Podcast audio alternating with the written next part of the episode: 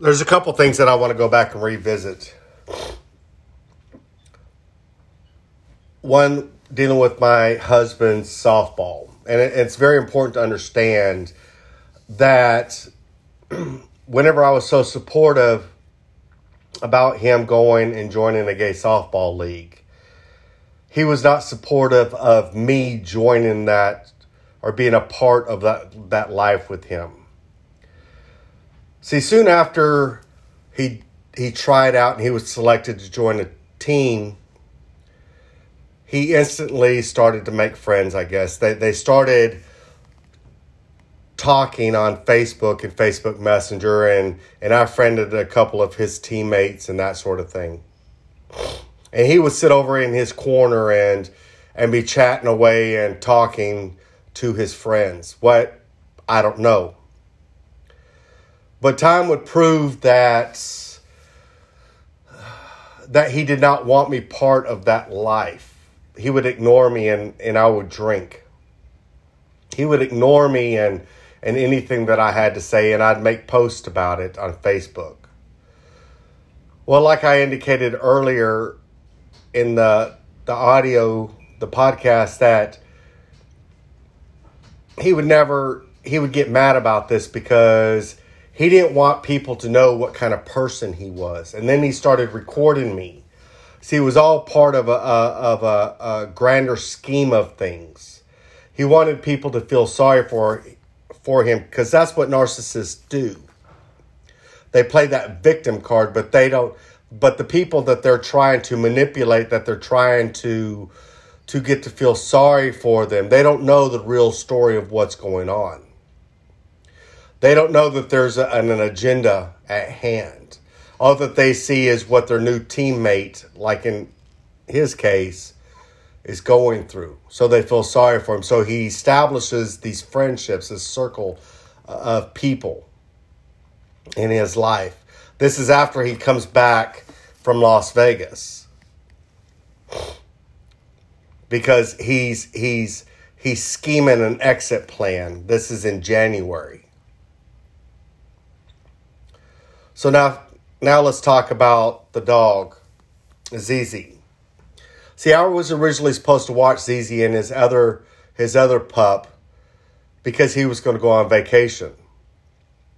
But whenever ZZ came came down sick and, and I stood up for myself, he told me that he was going to put her down. I didn't think that he actually meant it. A couple weeks go by and I text him and I ask him how ZZ's doing.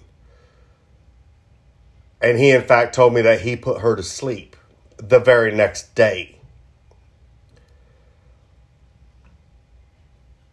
So I responded back, nothing to prevent you from going on vacation. See, you have to understand, this is the type of man I married that whenever he set something to his mind, he was going to do it regardless and was not ever going to allow anything to get in his way. If he would have had a sick dog, he would not been able to go on vacation wherever that was. Something else that I found interesting that after he moved out was he was quick to take trips all over the United States for gay softball, but yet I could never get him to do anything with me. And the couple trips that we did take, San Antonio, Corpus Christi, Galveston, guess who footed that bill? I did. He never paid for anything. Nothing ever came out of his pocket. I always paid for everything whenever it came to that. On our first year wedding anniversary, in fact, that was right after our third came into our relationship. He wanted the third to go down there with him, with us. I had a friend of mine that met us at a bar down there, and I was drunk and it was the night before our anniversary. And my friend told me, he goes, You better keep an eye on those two, especially that young one. He's after your husband. Time to prove that that was exactly what was going to take place. But that night after we got back to the hotel room, they put a trash can by the bed and left me. They went to the swimming pool there in the hotel and spent time together after midnight, which would have been our one year wedding anniversary. The following day, that night, I got into it with them. My wedding gift was thrown at me, which is actually hanging on the wall here in the house, and I was told happy anniversary. The actual day of our anniversary, not a word was said. I told my husband happy anniversary. He never responded, and nothing more was ever said. The, the day came and went like the rising and setting of the sun. So, but his agenda was met. He got the third to go with us, and it completely ruined our one year wedding anniversary. See, what I want people to understand is the hell that I went through. And what would eventually lead into more and more chaos and dysfunction and and the storm of what I was going through because because whether I, I don't know how long our wedding or our our marriage would have lasted if the third would not have come into our our lives. I don't know. I don't know what would have happened. I cannot answer that question. But the third individual, he only he heightened the dysfunction that was already there. He heightened, he encouraged my my husband to sleep around and not be true to our relationship. These this whenever my husband was in Dallas training for a job here in Waco and was spending the week up there and come home on the weekends, he was encouraging my husband to sleep with individuals. We had a standing rule in our open relationship that an individual could not be visited a second time because at that point, once you start getting into second, third, and fourth playing arounds, you start to develop feelings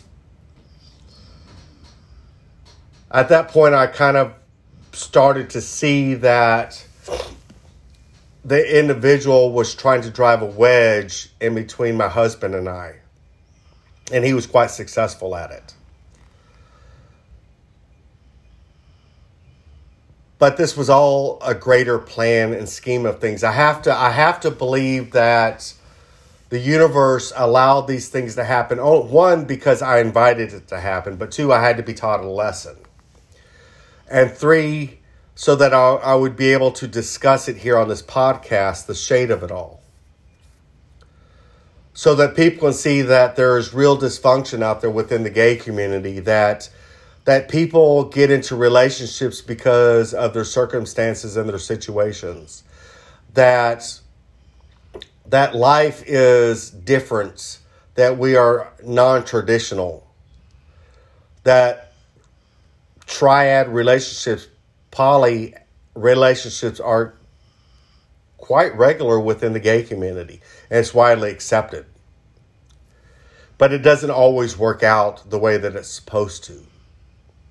And in my case, it didn't. It was an epic fail all the way around.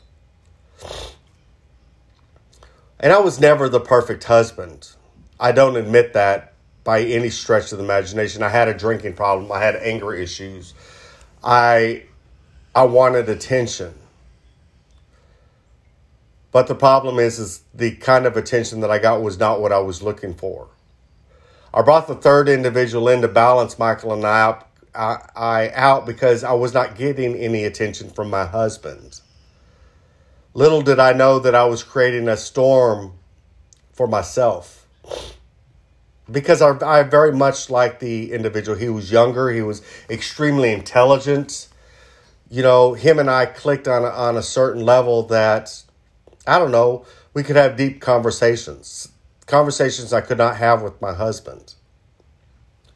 But then there was a, the always the political divide because I don't know, there was just something different there. He blew with the wind.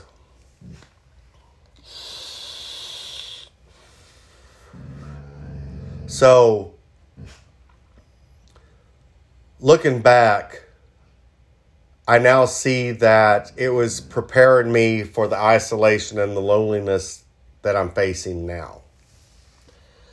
and that that was for a very long season for, for me to learn a valuable lesson, a lesson that needed to be learned so that I could talk to hurting gay men out there that that don't know why things are happening in their, in their life like it is. And in future podcasts, I'll go on and I will discuss hookup sites and the dangers thereof and the entrapments. I'll talk about the gay culture in and of itself and how there's something going around that I was actually talking with a friend of mine last night about and how our community is being polluted. That the history behind the gay community has been forgotten and this younger generation is is riding the coattails of uh, the struggles of those that came before us. That they get to enjoy without having to do a thing. So, this has been the shade of it all. My name is Robert, and I hope y'all enjoy this. Please leave a comment, like it, follow me on Anchor and Spotify. And if you're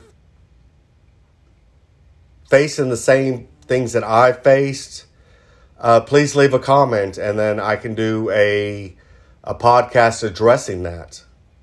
Or, you know, we could chat back and forth. Who knows? But the fact of the matter is, is gay men out there, listen to what I have to say. You don't have to live in dysfunction. You don't have to have, you don't have to self medicate. And I will continue to talk about what if you're supposed to be hidden. I think that's very important, and that the universe wants me to discuss that just for the simple fact that we all have a purpose in this life. And if you're being hidden and if you have a greater call upon your life to help you maybe search that out, that maybe you're alone because you got a lot of work to be done. And I will discuss that further in the future. Y'all have a wonderful day.